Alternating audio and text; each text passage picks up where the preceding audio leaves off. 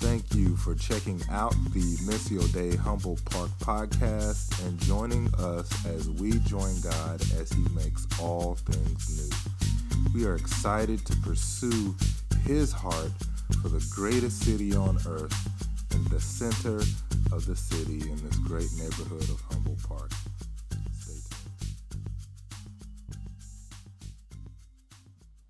Thank you for your patience. Like I said before, I'm Bam, the pastor here at um, Missio Dei Humboldt Park. I'm so thankful to have you guys with us. We are in week three of our series called Juicy Fruit.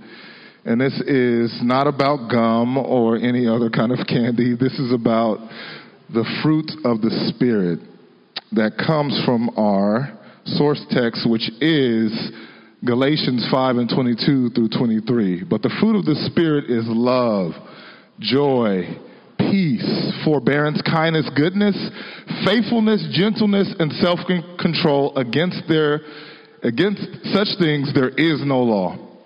Um, this is about the byproduct product of us spending time with the Lord. This is not a um, something that we can pay for. Jesus paid for. This is not something that we can um, conjure up of our own accord that we can pay for. But Jesus did that but it is the fruit of us just spending time with him. Anybody ever spend time with really good friends, like close friends, and then you just feel, use that term, I just feel so filled up. You know what I'm saying? Um, it says in, in uh, Psalm 16 that in his presence there's a fullness of joy and at his right hand pleasures evermore. So just by virtue of being with God, then this fruit, this juicy fruit that lasts, becomes a part of our life. And this is about today is about peace. Peace that goes beyond, goes beyond what we can understand, goes beyond what we can see, goes beyond even all of our reticence in the midst of relationships when it comes to trust and love. Peace that goes beyond what we can even imagine or see. And Jesus doesn't expect anything from us that he hasn't already experienced or already conquered. It is a beautiful picture of the shepherd leading us into places that we are afraid, we are shaking, we are scared. As we live in this country, we are in completely uncharted territory. We are doing things we never thought we would do. Children are wearing masks to school and we're wearing masks in stores and we can, uh, my son told me that him and his friends, at, after like a month or two of being in school, had gone outside and they were doing PE outside this one day. Everybody took off their masks. It's the first time they've seen each other's faces, their whole faces. Like imagine being in high school and you have all the, you know, you're trying to relate with people, you're trying to get to know people, and you can only deal with half of their face. This is the world that we're living in, where we're getting used to things that seem odd. Where when the pandemic started, I watched the movie Contagion, and I was like, oh, that feels like normal life right now. when you watch apocalyptic movie, you're like, oh yeah, that feels sort of like the life we're living. We're learning to get used to places, situations, things, understandings that we never had before. How do we embrace the fruit of peace in our lives? In a season where everything seems to be upended and we are worried about the supply chain.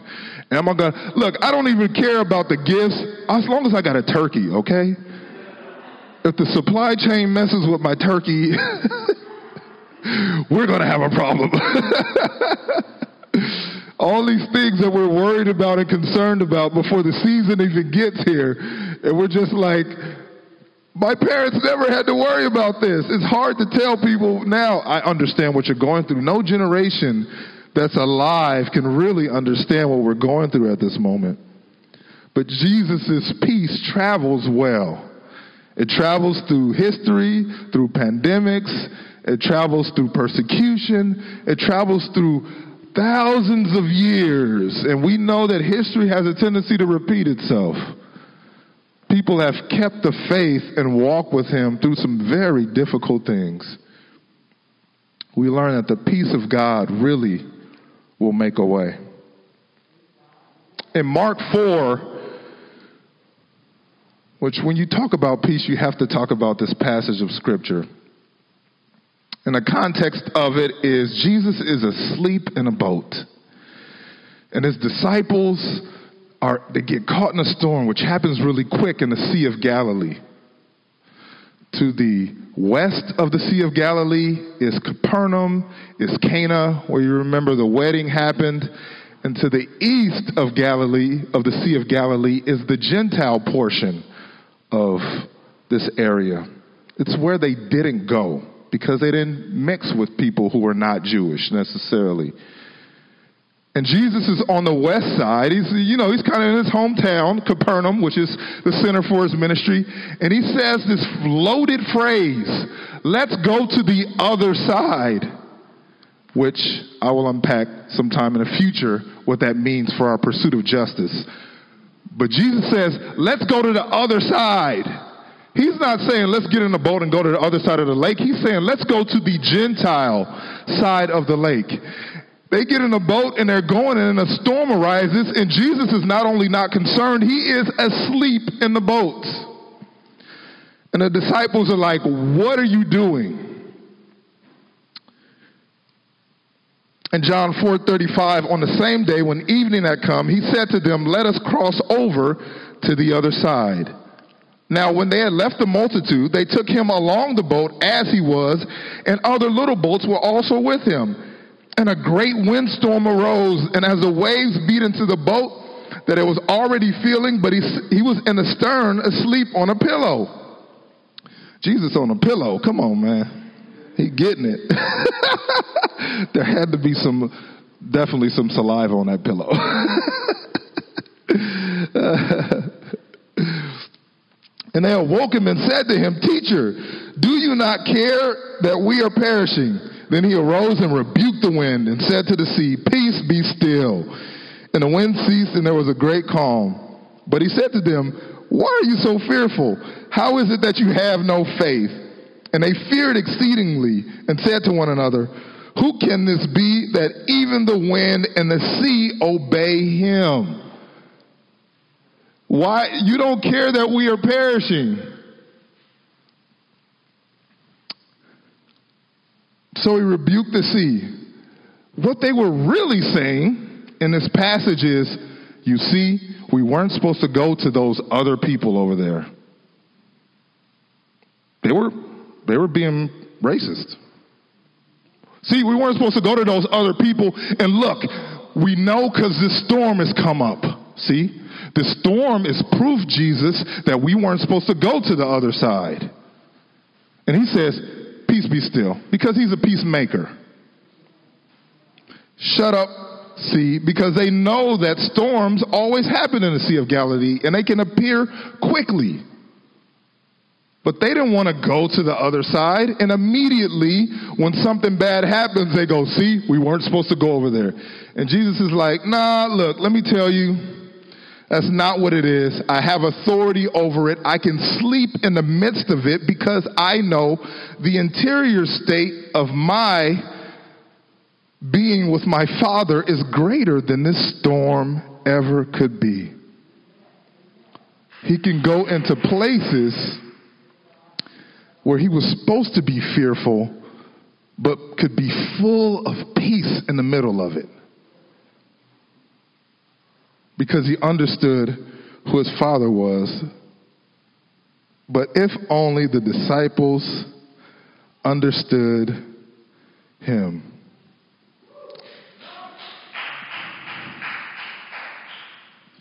I think I said last week that joy is the anticipation of goodness. So this week, peace is the assurance of goodness. No matter what's going on, you're just like, I'm sure God is good and He has a good plan for me. Yes, this is like, oh, whoa, this is crazy. He has a good plan for you.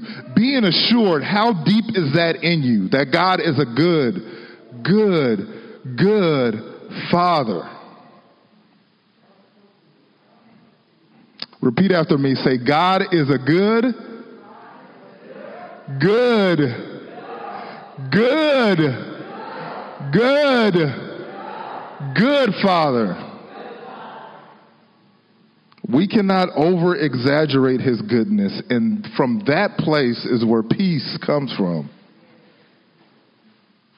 We understand that he has a good plan for us, even in the midst of a storm.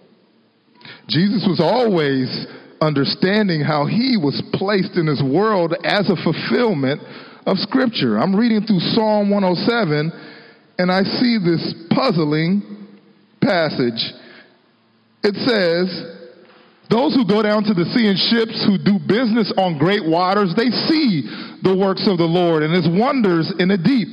For he commands and raises the stormy wind, which lifts up the waves of the sea. They mount up to the heavens, they go down again to the depths. Their souls melt because of trouble. They reel to and fro and stagger like a drunken man or at their wits' end, and then they cry out to the Lord in their trouble. And he brings them out of distresses. He calms the storm so that the waves are still. Then they are glad because they are quiet. So he guides them to their desired haven. This was written years and years before this happened. A key to understanding peace that makes a way is knowing the way that has already been made. We're going to continue to talk about the power of Scripture. Disciples understand this Scripture, then they understand that it's just a storm and they are not going to perish. We always go to God for more. God, I need more. I need more of this in my life. I need more of that in my life. Yet and still, we have this treasure trove of scriptures that lead us in the way of peace. The prayers of the righteous availeth much. This is the confidence that we have if we ask anything according to his will, then he hears us. And we know that since he hears us, we have received that for which we have asked.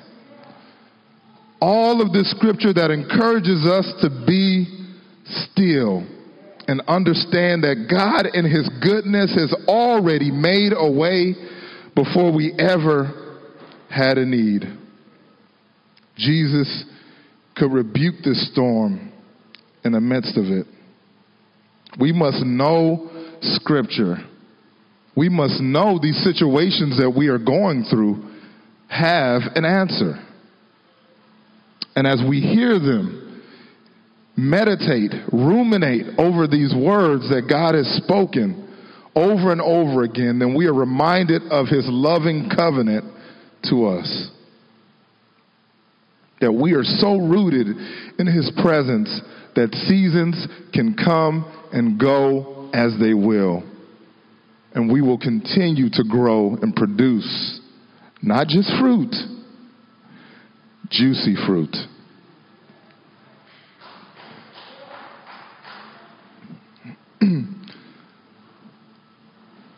the verse that says in 1 John 4 perfect love casts out fear is a chemical equation. That when our oxytocin levels are high, which happens in community when we're around each other, then our cortisol levels, which create fear, fall.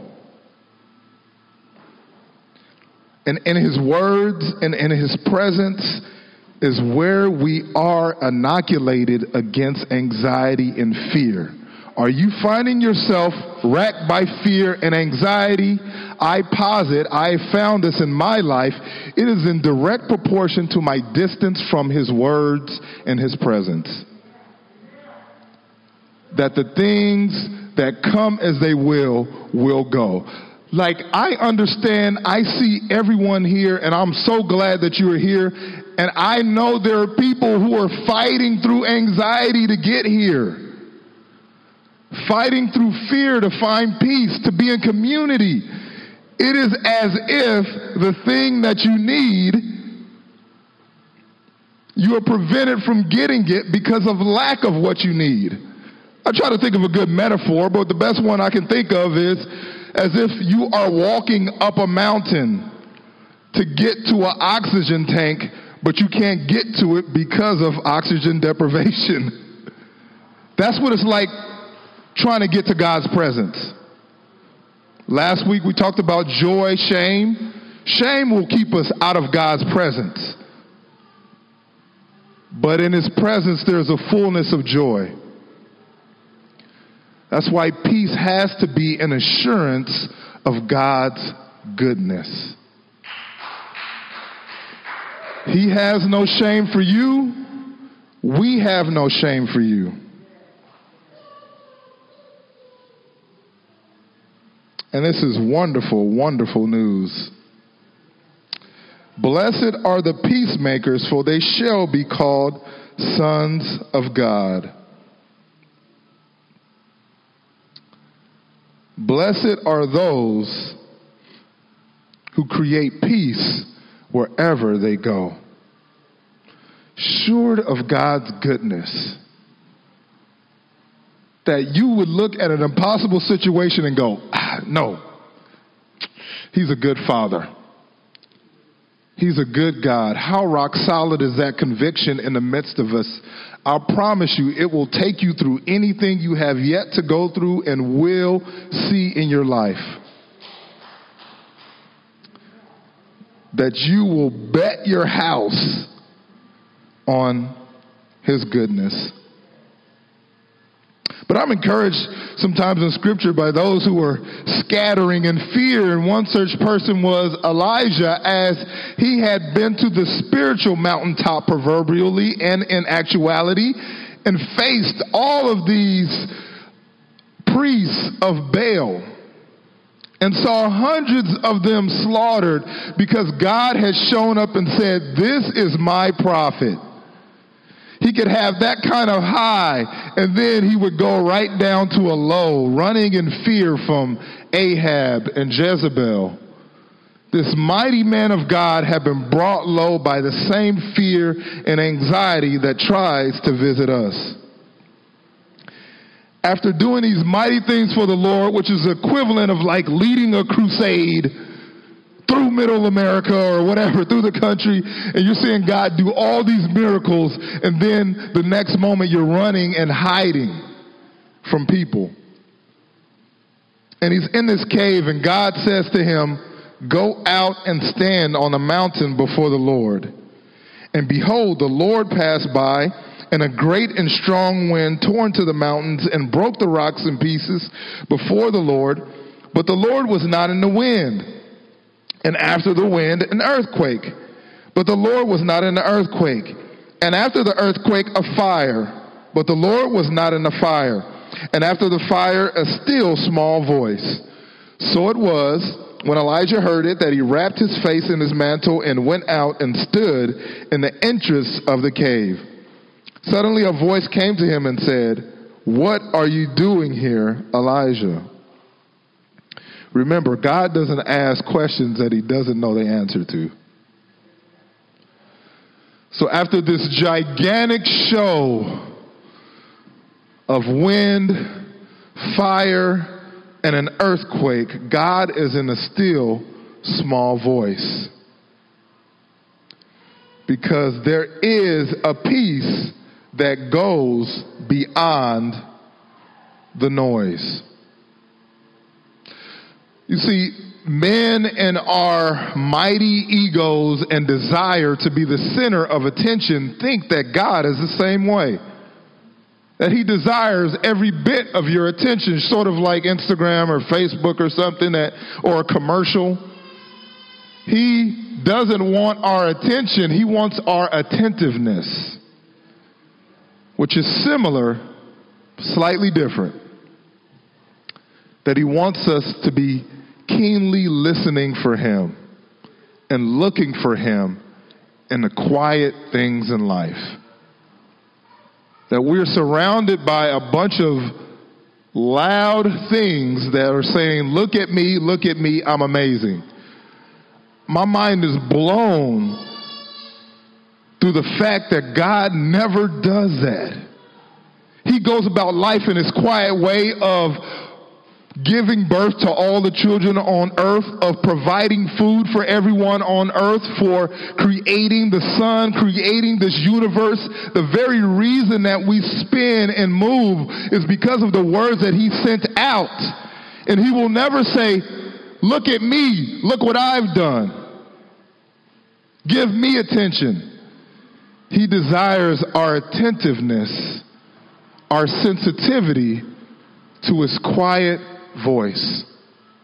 So, what is the answer for peace in the midst of a world of anxiety and fear? Is attentiveness, the ability to quiet ourselves and listen to Him.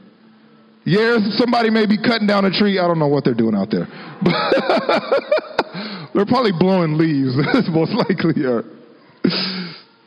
Whatever is going on, that we become and stay attentive to his presence. Because the enemy is all about noise. He's all about noise and distraction. And after all, fear is the anticipation of chaos. The impending cloud of doom of what's going to happen. But after all, it is merely a lie. Could you grab me a piece of tissue, Peter, please? It's all a lie. Fear is made up. Thank you.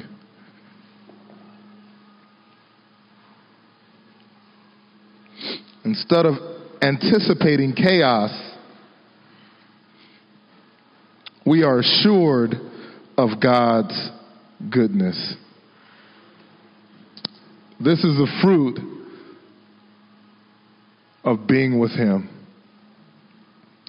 of understanding in His presence there is a fullness of all we need, and peace is a byproduct of being with Him. How many people find it hard to get time to spend with God? I feel you. I feel you.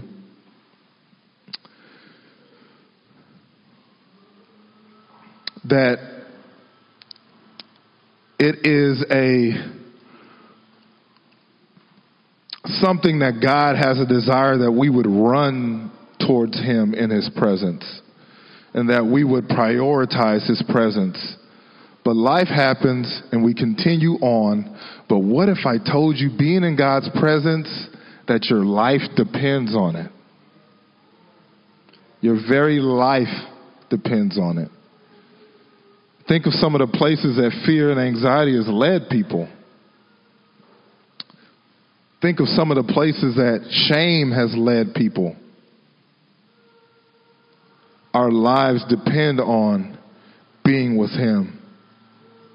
And He has all this richness and all this fruit, the fullness of everything we need waiting for us, and it moves. I like to call it a portable paradise, His presence.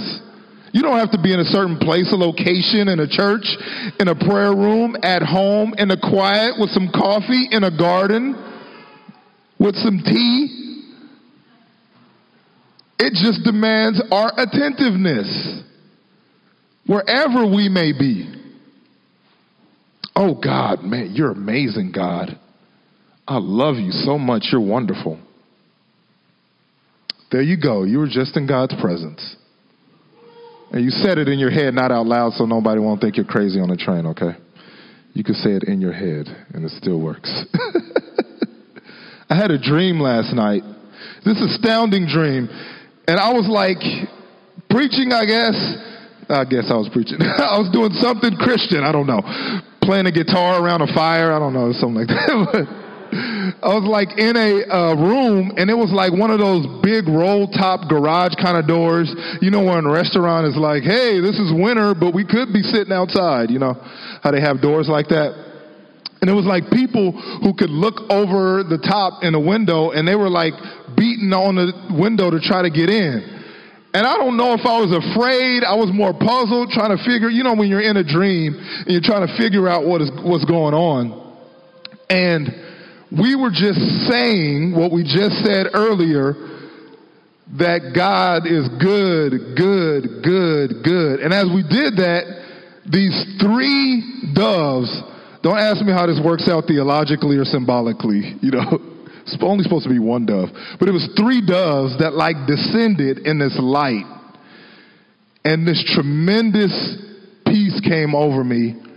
And then another door opened that people came in. And and that's why I'm like his goodness is so his goodness and his presence is so connected to our peace. So connected. Like anxiety and fear will make sure there are things that we don't do, and they will make sure things that we do. And I come out of God's presence and I'm like, oh, wow, this is free. And we don't take advantage of it most of the time because we think it's more complicated than it really is. We think we got to have everything together before we can come into his presence. That doesn't make any sense. We get right in his presence.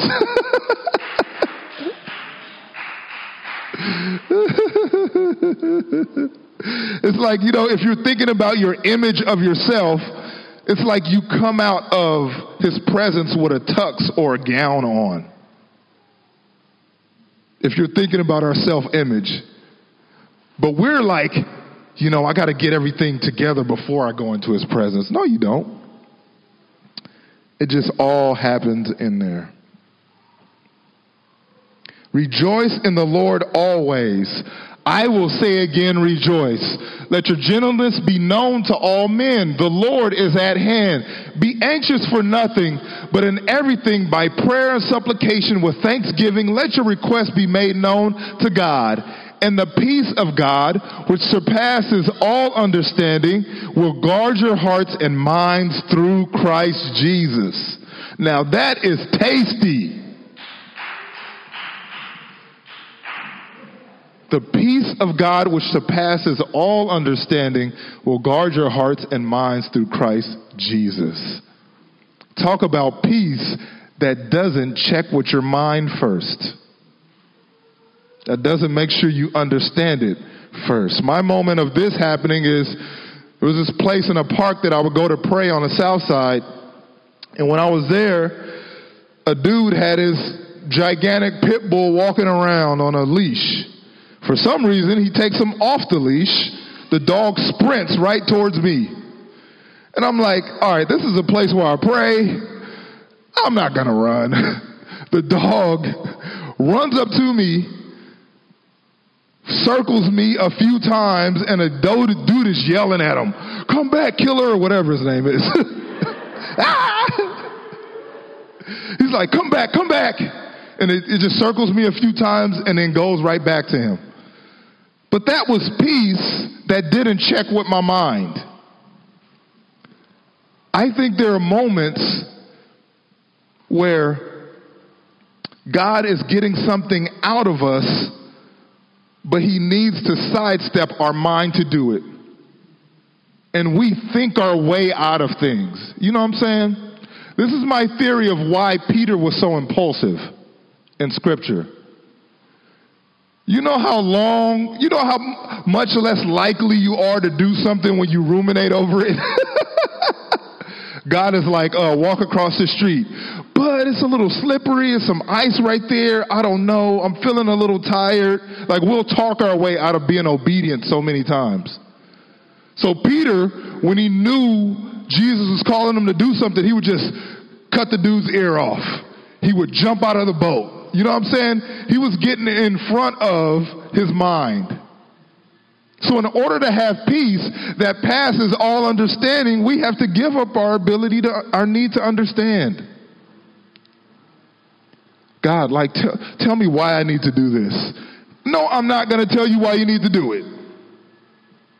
You just need to trust me and know that I love you so much.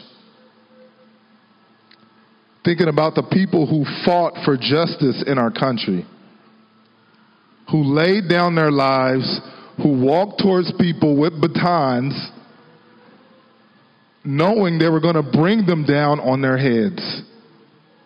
Why? They had a peace that didn't check with their mind. I am assured of God's goodness towards black people in this country, although I don't see no freaking evidence of that. Having it deep enough inside of you that you will walk into chaos. You will walk into a storm because you know you have a garden inside of you. That, yeah, I'm out here being attacked by dogs.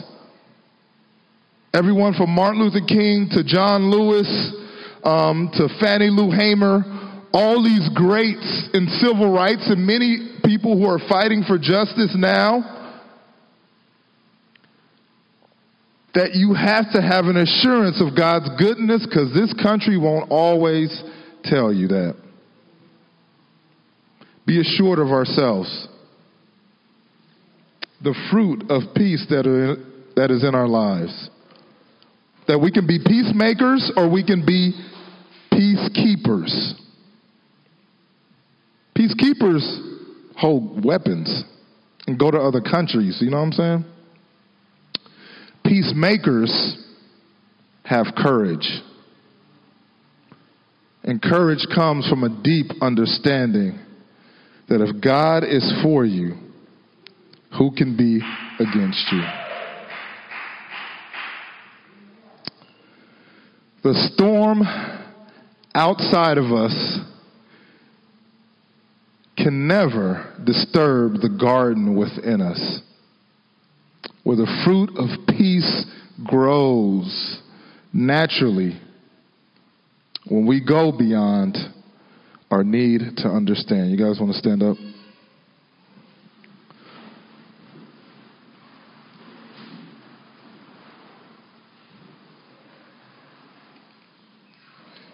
Father, I thank you for peace. Something that is difficult for, for us is easy for you. As we go forth into this world and into this Christmas season, I thank you that we will confront every bit of anxiety and fear with the peace that is the fruit of the Spirit. I thank you for supernatural time to spend with you, God, that you would make some appointments be canceled unexpectedly, that we would have some empty spaces that we didn't anticipate. And know and understand that you are calling us, even sometimes where you wake me up too early because you are so eager to spend time with us, God, that you would do that. That you would let us thirst and hunger for your presence. That we would be assured of your goodness to us. Therefore, we are not worrying so much about the future or the past. But we stand in your presence and experience the fullness of who you've called us to be. I thank you, Father, for your supernatural grace that allows us to confront every storm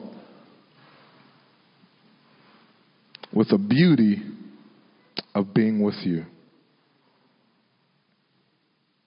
In Jesus' name, amen.